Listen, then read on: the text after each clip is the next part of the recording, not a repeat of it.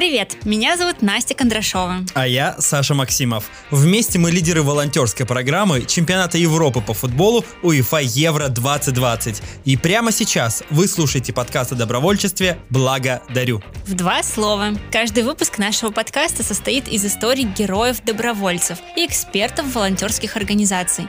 Сегодня мы будем говорить о социальном волонтерстве, сфере помощи человека человеку.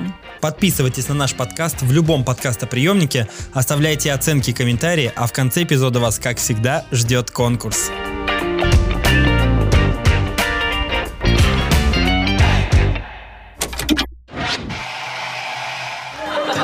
Понравится. Знаю, и очень рад, что мы решились. Глянь на этих людей. Вместо своего праздника решили помочь ближнему.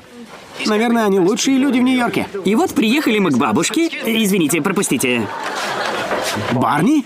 Ой, привет. Ты что тут делаешь? Ребят, в общем так, я никому не говорю, но я тут волонтер. По-моему, очень важно помогать бедным людям. Это какой-то прикол? Ведь ты никакой не волонтер, да? Барни, нужна твоя помощь. Там реально затор на раздаче. Покажешь им, что делать? Легко. Так, стоп, все честно? Барни волонтер? Все воскресенья круглый год, и он лучше всех. Потому что учился у лучших, Кэндл.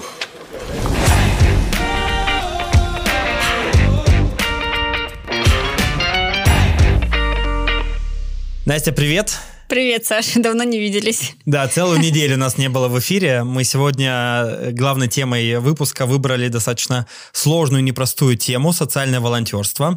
Если предыдущие выпуски нашего подкаста были более-менее с четкой темой, то сегодня мы говорим о целом наборе волонтерских возможностей и волонтерских проектов и категориях людей, которым нужна помощь волонтеров. И сегодня социальное волонтерство — это уже какой-то тренд, который сформировался не только в России, но и по всему миру.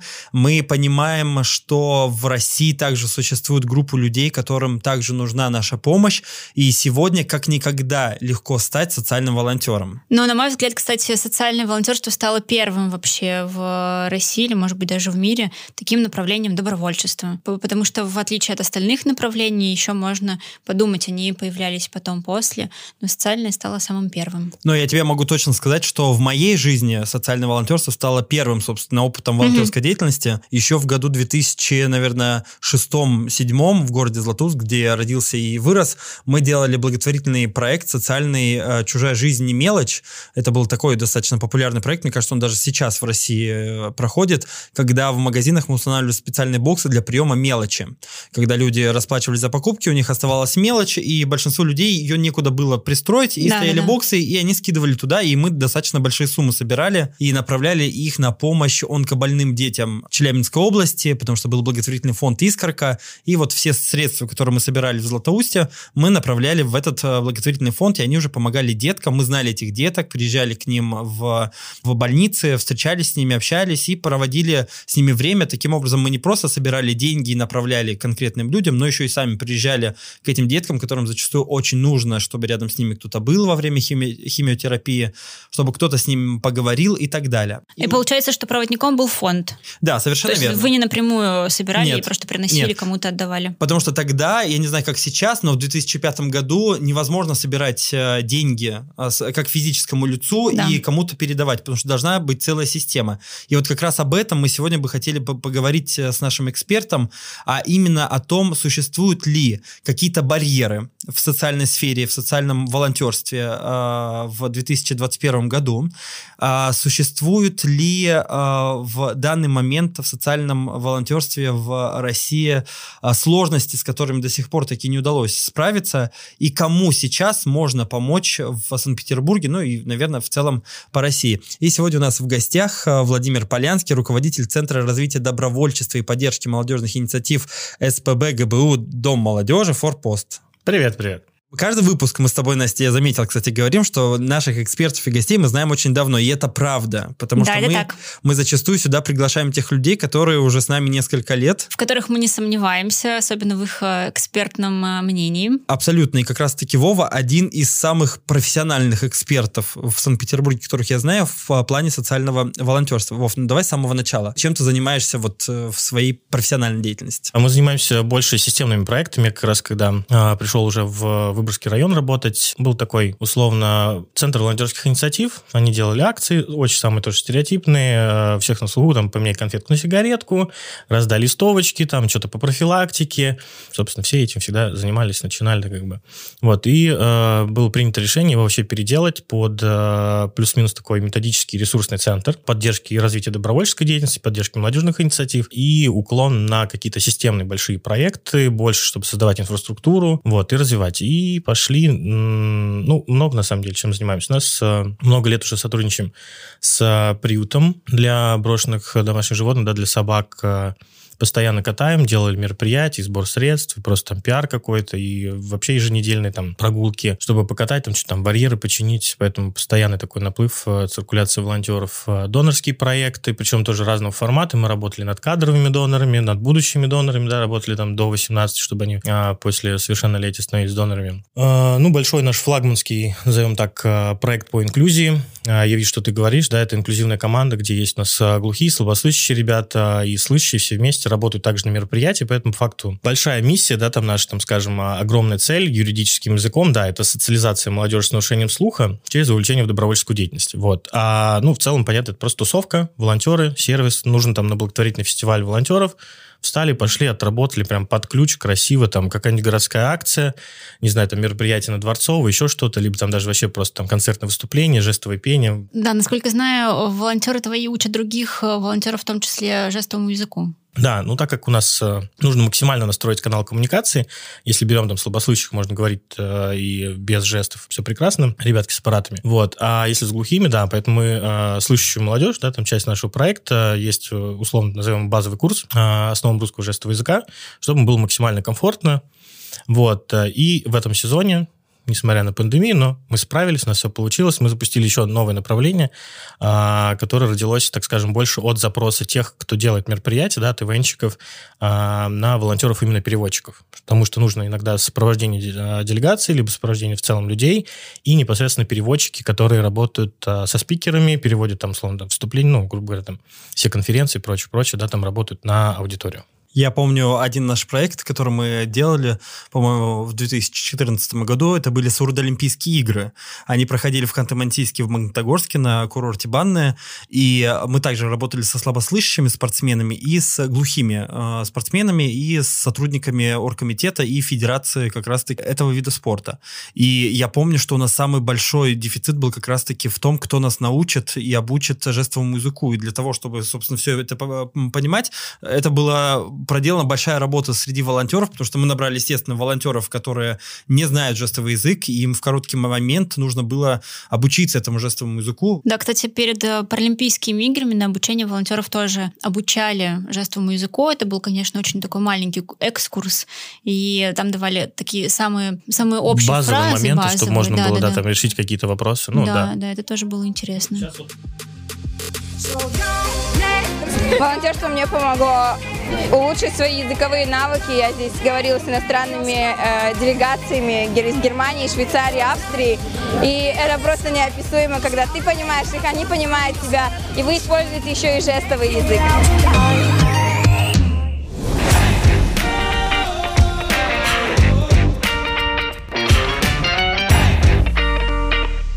Окей, хорошо. Мы сегодня говорим про социальное волонтерство, и, как мы сказали в самом начале, социальное волонтерство в первую очередь это помощь одного человека другому человеку, и один человек, который обладает возможностью оказать этой помощью, а другой человек, которому нужна эта помощь. И зачастую это люди, которые попали в достаточно уязвимое положение с физическим здоровьем, с нехваткой средств для существования, еще какие-то сложные вещи. Вот здесь есть ли между волонтером и тем, кто получает эту помощь, какой-то барьер? Или все-таки с ним удается справиться? Я бы назвал, что у социального волонтерства уже, несмотря на столько лет, что оно развивается, да, уже вот в самом начале говорили, что там в Западе, в Европе очень много как раз... Ну, в целом благотворительность развивается, и далеко, так скажем, шаг за шагом идет именно социальное волонтерство, поэтому оно уже давно существует, но есть определенные проблематики, да, там их уже 300 лет обсуждали, там и решали. Вопрос как раз мотивации участия в этой деятельности, в целом там эмоционального выгорания, работы какой-то, включенности, да, там гуманности, там, как это назвать-то, служение плюс-минус, да, назовем это так. Но я бы сказал, что это, наверное, можно уже отнести на самом деле какой-то идентичности просто этой сферы, потому что сфера как таковая сама по себе сложная, поэтому туда не все люди приходят, да, не так массово тысячами, как на какие-то классные ивенты, где там, о, все, меня там по телеку покажут, либо там просто быть сопричастным к очень крутому крупному событию, а здесь нужна помощь каждый день.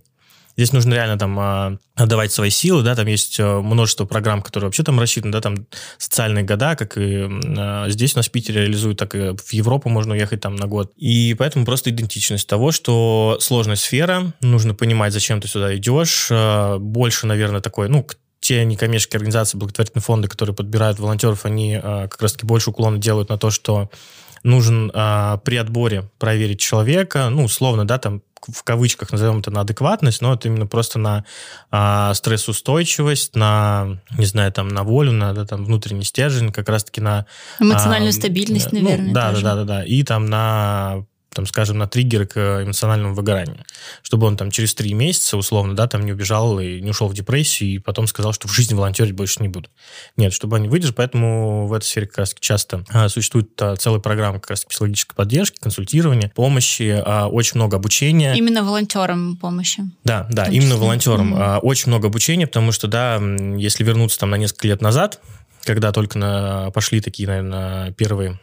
не знаю, назовем это, ну, плюс-минус там региональные всероссийские программы, там типа мы научим волонтеров, какие-то скиллы, да, там про soft skills раньше не упоминали, это сейчас больше тренд современного времени, вот, и все программы максимум, ну, 90% включали именно то, что относится к социалке, знание педагогики, психологии, медицины, еще что-то, каких-то моментов, разбор именно кейсов был на примере социальных моментов, вот, и вся эта подготовка реально строилась на все вокруг социального волонтерства, поэтому и как бы с одной стороны, да, там человек человеку помогает, никакие навыки не нужны, с другой стороны, мы прекрасно понимаем, что нужен там человек плюс-минус с бэкграундом, да, там со знанием, который приходит, и плюс его надо, конечно же, научить всему тому, что его ждет, тем более проектов очень много, помогать можно разным категориям населения, и в зависимости как раз-таки от ситуации, от направления там проекта, от направления деятельности некоммерческой организации, зависит то, что они хотят передать, ну и то, чему они учат. Мне кажется, Вова сейчас немножко напугал наших слушателей. Столько информации, нет, груза. Нет, это да? На самом деле в первый раз. Да, нет, окей, хорошо, можно взять там, не знаю, крупное событие, которое отбирается четко волонтер там, по куче компетенций, да, там, и если это все расписать, вывесить на огромных билбордах, не просто там типа «мы набираем волонтера», а нет, расписать список так, знание 6 языков, вот это знать, логистику знать, это знать, первую помощь знать, вот это там, это тут подчиняться. Тут не, я Вову могу только лишь поддержать, потому что мы сами с тобой отбираем волонтеров по большому количеству пунктов, но... Да, ну смотри, например, у нас мотивация всем понятна, мне кажется, даже... Но у нас еще дело не в мотивации, у нас все-таки мероприятие идет один раз. Ну, то есть, вот оно прошло, и все.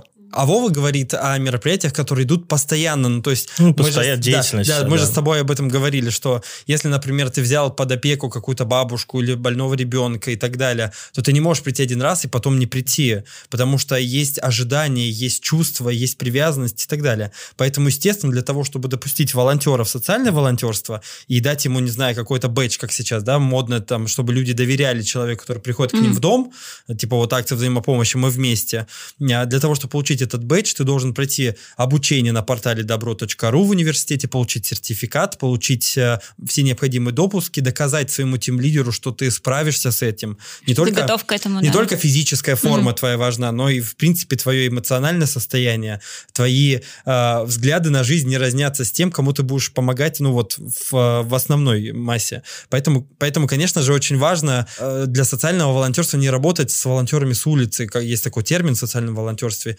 Очень важно находить тех, кто разделяет идею этого проекта и готов помогать не разово, а постоянно.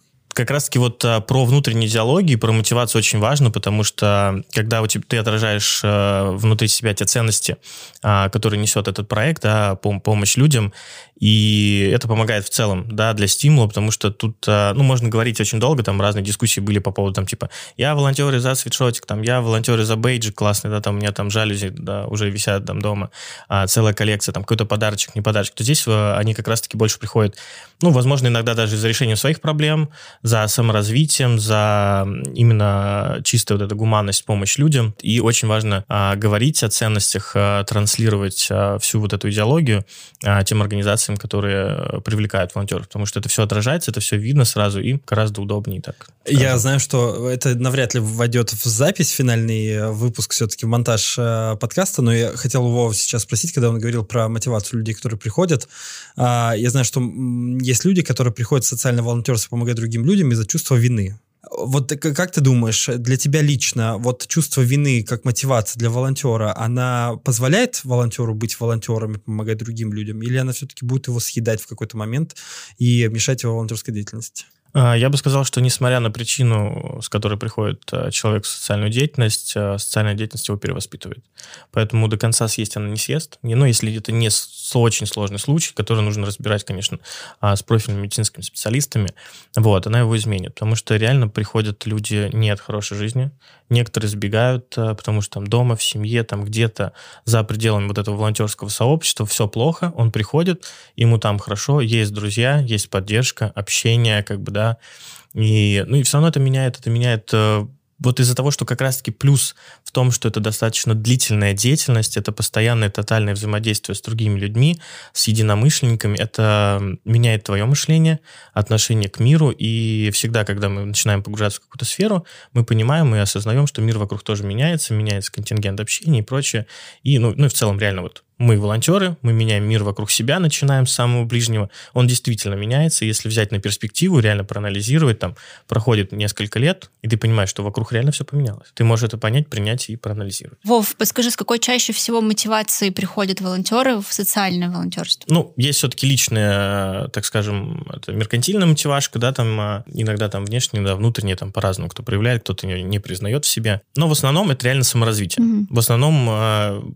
Причем, ну, опять-таки, можно рассматривать очень с разных сторон. Саморазвитие, чтобы убежать от чего-то, стать другим человеком, стать обновленным, избавиться от своих проблем, либо в целом просто вырасти. Зачастую социальная сфера, как никто, дает столько скиллов, столько знаний, столько практики, чтобы человек стал профессионалом своего дела, ушел, возможно, работать куда-нибудь там также либо в социальную сферу, либо в благотворительные фонды, и стал очень хорошим профессионалом. Здесь меньше такого, наверное, там реально меркантильного интереса, потому что он нивелируется, потому что здесь нет ничего такого, на чем можно, условно, там, нажиться, сделать, еще что-то. Здесь это вот реально... Ну, я не люблю просто слово «социальное служение», но вот в качестве понимания, в качестве описания, чтобы объяснить больше про социальное волонтерство, оно подходит как нельзя, кстати. Но еще есть страх навредить человеку, которому ты помогаешь. Как раз для этого вот ты говорил, что волонтер проходит обучение перед тем, как он выйдет к... Ну да, там отборы, обучение, там всякие стажировочки. Да, поэтому если у слушателей тоже есть такой страх, что я приду и, скорее всего,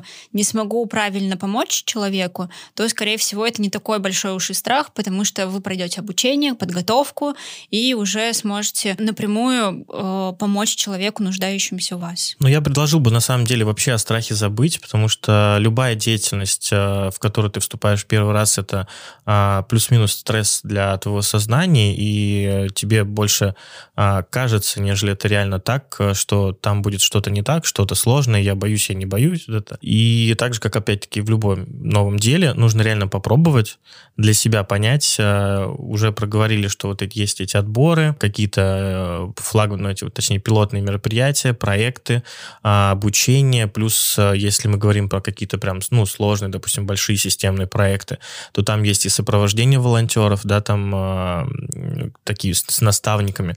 Поэтому никто вас вообще не кинет, никто там, да, там и плыви до берега, условно, да, там в середину реки кинул. Нет. Конечно же, вам максимально помогут, все расскажут. Поэтому здесь никакого страха не может быть, никакой сложности, несмотря на все, что вот мы тут уже наговорили, много всего не должно возникать. Это просто первичное вот это осознание встречи с чем-то новым. Поэтому чуть-чуть попробовать, реализовать свой интерес, посмотреть, что и как, ну и уже для себя, конечно, делать выводы. Очень много направлений, выбираешь свое и наслаждаешься процессом. Вот, да, хорошая, кстати, фраза, да, как ты сказал, там, типа, есть сейчас причинять добро, вот это вот. Очень спорно. Сложно причинить добро. Мне кажется, вот как раз-таки наоборот, для тех, кто сомневается, да, там вот это вот говорит, это не тот контингент, который может причинить добро, а вот когда мы говорим о фанатичных людях, которые просто вливаются куда-нибудь, убуряются в сферу, не понимая как раз ни сути, ничего, начиная там с флагом впереди идти, вот они могут как раз-таки больше наворотить условно делов, поэтому если вы относите свой характер ближе к такому, поэтому есть повод немножко себя остепенить, выдохнуть, посмотреть на ситуацию вокруг и уже дальше продолжить движение. Подводя итог нашего разговора с нашим экспертом Владимиром Полянским, я бы хотел бы обратиться к нашим слушателям. Если вы чувствуете в себе силы и возможности помогать людям, для этого есть все необходимые ресурсы. Вы можете найти тот проект, который вам интересен. Ну и помимо всего прочего, социальное волонтерство – уникальный источник новых знаний, умений. Об этом Вова уже сегодня говорил. Вы можете развивать себя, развивать, например, свои умения в жестовом языке и так далее. В общем, социальное волонтерство дает вам возможности не только реализовать себя как волонтера, но и получить какую-то новую специализацию. Спасибо, что сегодня ты был с нами. Благодарим. Спасибо, Вов. Спасибо за приглашение. Взаимно. До того, как прийти в такие дела, я работала в финансовой журналистике, писала про венчурные фонды, финансовые рынки и прочие скучные вещи. В какой-то момент просто стало понятно, что хочется писать про людей. Когда ты видишь какую-то несправедливость, ты что можешь сделать, ты как можешь помочь? Я могу об этом написать. Через 10 дней после того, как вышла статья, детей маме вернули. Я точно знаю, что в том числе и статья имела для этого большое значение. И это наша работа, и это наша и моя, и издание задача рассказать так, как есть. Рассказать людям и про какие-то несправедливые вещи, и про очень хорошие вещи. Люди должны знать.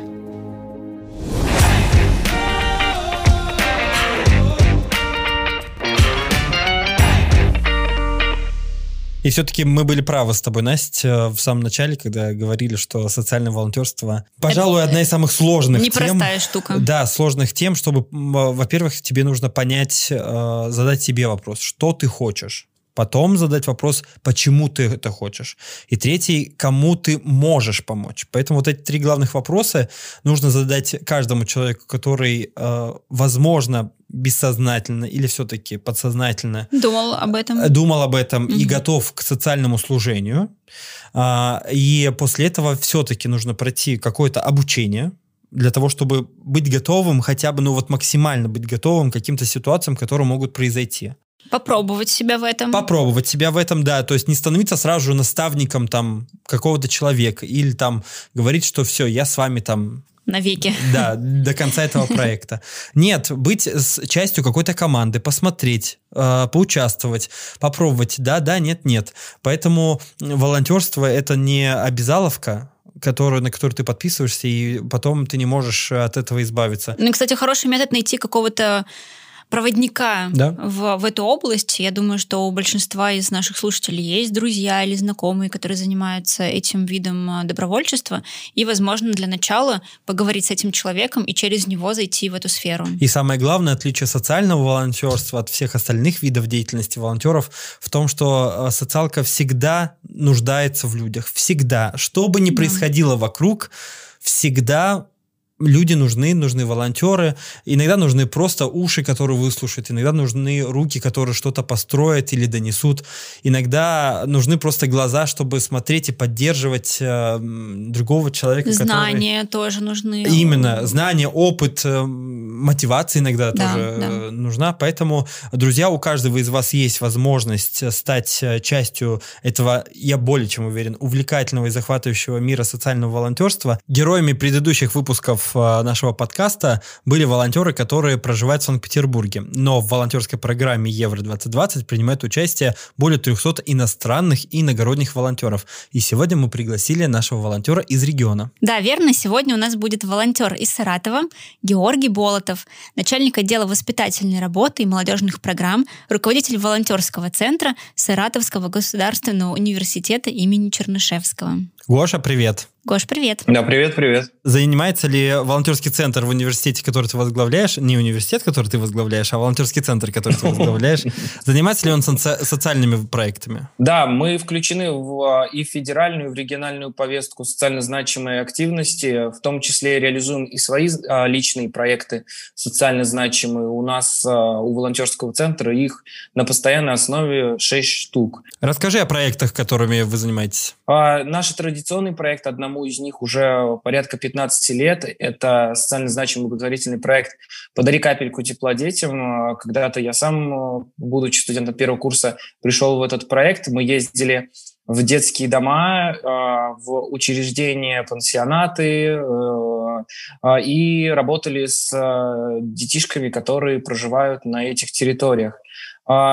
Скажу, наверное, в первую очередь, для того, чтобы участвовать и реализовывать такие социально значимые проекты, ты должен в первую очередь быть к этому готов, потому что зачастую социально значимые проекты, они в целом внедряются и проникают внутрь тебя, твоего сердца, твоих раздумий, мыслей и всего остального, потому что когда ты видишь образно тех же самых ветеранов, тех же самых детей, тех же самых животных из приютов, да, это вот как раз если с акцентом идти на остальные направления, которые у нас реализуются в рамках социально значимых проектов. Ты не можешь просто взять там, да, приехать, побыть с кем-то, да. Тебе хочется брать, подшефствовать. Тебе хочется собрать всех кошек и собак себе домой и жить, как в «Симпсонах», сумасшедшая женщина. Но в целом социально значимый проект, они в первую очередь о людях для людей, и нужно понимать, что ты не можешь прийти, выполнить свою роль, выполнить свою задачу, уехать и забыть об этом. Поэтому, когда ты однажды попадаешь в социально значимый проект, какой-либо, неважно, любой направленности, ты навсегда оставляешь какую-то частичку этого проекта у себя в душе. Мы сегодня говорили с нашим экспертом Владимиром Полянским о том, что социальное волонтерство – это волонтерство, которое не разовое, а постоянное. И учитывая вашу университетскую деятельность, все-таки волонтеры, точнее студенты в университете находятся несколько лет, и поэтому действительно легко реализовывать социальный проект, который длится несколько лет на базе университетов, потому что у тебя постоянно есть эти люди до их получения диплома и выпуска из университета. Вот скажи мне, пожалуйста, на протяжении вот всех этих проектов, как вы сохраняете мотивацию волонтеров, защищаете ли вы их как-то психологически, психически от каких-то негативных эмоций? Если рассматривать действительно любую волонтерскую организацию, объединение, то в первую очередь систематическое сопровождение волонтеров в организации – это первоочередная, наверное, деятельность. Волонтеры – люди очень адаптивные, они быстро развиваются, они быстро многому учатся, тебе нужно успевать за ними, тебе нужно постоянно менять как образовательную составляющую, так и сопровождающую на протяжении целого года. У нас в рамках этого работают определенные блоки работы волонтерского центра, называемые их тьютерами. Это те люди, которые как раз и с психологической точки зрения, и с мотивационной точки зрения работают на постоянной основе на протяжении всех периодов обучения студентов. На этих этапах мы занимаемся сейчас и прорабатываем вопрос образовательных блоков разных уровней, 4 уровней. Это делается как раз для того, чтобы на любом этапе образовательного процесса нашим волонтерам было интересно включаться. Ну, плюс тут определенный рейтинг, определенный рост, когда волонтер, начиная от участника команды, может стать руководителем волонтерского проекта. Я сам когда-то пришел в 2008 году в университет просто волонтером, но сейчас, видите, вот возглавляю волонтерский центр худо-бедно, но возглавляю. Гоша, подскажи, еще вот бытует мнение, что социальное волонтерство – это самая сложная сфера добровольчества, и туда очень непросто войти и непросто участвовать в качестве волонтера. Так ли это? И что ты посоветуешь нашим слушателям? Стоит ли включаться в работу этой сферы добровольчества и зачем? Я считаю, что любое направление волонтерства, оно не может разграничиваться. Мы не можем ограничивать волонтерскую деятельность какими-то рамками. Ты не можешь сказать, что ты конкретно только событийный волонтер, либо там волонтер там каких-то творческих мероприятий. Ты работаешь с обществом. Все волонтеры в основном работают с обществом. А это априори значит, что ты являешься и социальным волонтером. И вот действительно, я согласен и уже говорил об этом, что в социальное волонтерство нужно грамотно войти, а выйти из него, мне кажется, уже практически невозможно. Если ты когда-то попробовал это направление, ты в любом случае всегда будешь сопереживать. Какой я могу дать совет? Не бояться. Знаете, это я всегда говорю, когда вообще меня вызывают в какую-нибудь организацию по поводу волонтерства, мне говорят, вот ты ездишь там на разные события, как так вообще? Что ты посоветуешь? Я всегда говорю, ребят, в первую очередь не бойтесь. Ничего страшного нет. Даже если вы что-то не умеете, вы там научитесь. Спасибо, благодарим. Спасибо, Гош. Да, пожалуйста. Пока.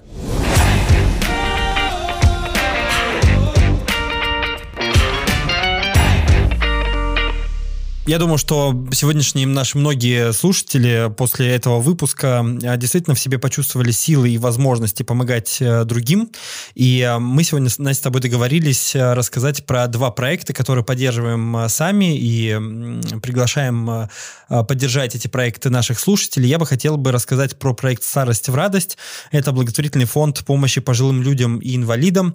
Вы можете зайти на сайт старикам.орг и посмотреть, как вы можете помочь фонду в его обычной деятельности. Здесь можно не только перевести какие-то средства на различные проекты фонда, но и стать его волонтером.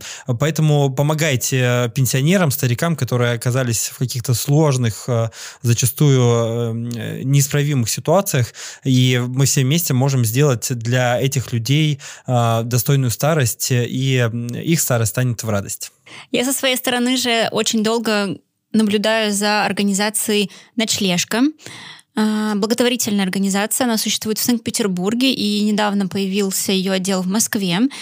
Эти ребята помогают выбраться с улицы многим-многим людям, и на самом деле разбивают очень много стереотипов, потому что большинству кажется, что на улицах люди оказываются лишь по причине алкоголизма или употребления каких-то веществ, но на самом деле причины бывают самые разные, и большинство из них — это переезд в город для заработков, продажи квартиры и тому подобное.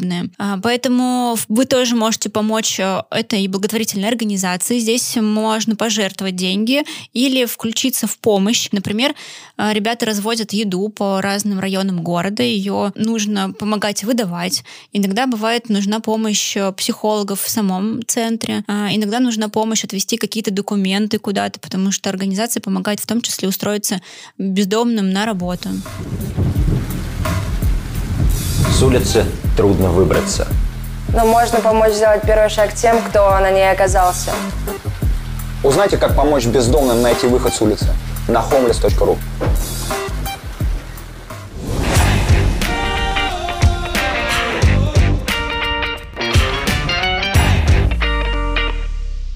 И, как обычно, конкурс. У вас есть шанс выиграть классную кепку с логотипом «Евро 2020». Прямо сейчас вы услышите фрагмент. Будь начеку. Парни с улицы не знают жалости. В этом все и дело. Я не хочу, чтобы меня жалели. Он часто протягивает мне телефон. Он забывает. Ты прав, он не слишком мне сочувствует. Но он здоровый, сильный. Руки-ноги на месте, голова работает. Все при нем. Но на все остальное, особенно в моем-то состоянии. Откуда он, что он делал раньше, мне наплевать. А теперь вопрос. Из какого фильма этот фрагмент? Перейдите в нашу группу ВКонтакте, найдите пост с 7-м выпуском и в комментариях напишите свой ответ. Итоги подведем там же. Среди всех правильно ответивших мы рандомно выберем 3 человек и отправим подарки. Если вам не повезет в этот раз, то, пожалуйста, не расстраивайтесь. Возвращайтесь в следующем выпуске. С вами были я, Саша. И я, Настя. В следующем выпуске мы поговорим о корпоративном волонтерстве. Как крупные компании выстраивают взаимоотношения с волонтерами. Ищите нас в любом месте, где водятся подкасты. По 2 словам. Благодарю. А еще не забудьте про Инстаграм и группу ВКонтакте. Волонтеры УЕФА Евро 2020. Все ссылки в описании выпуска. До встречи в субботу. Благодарим.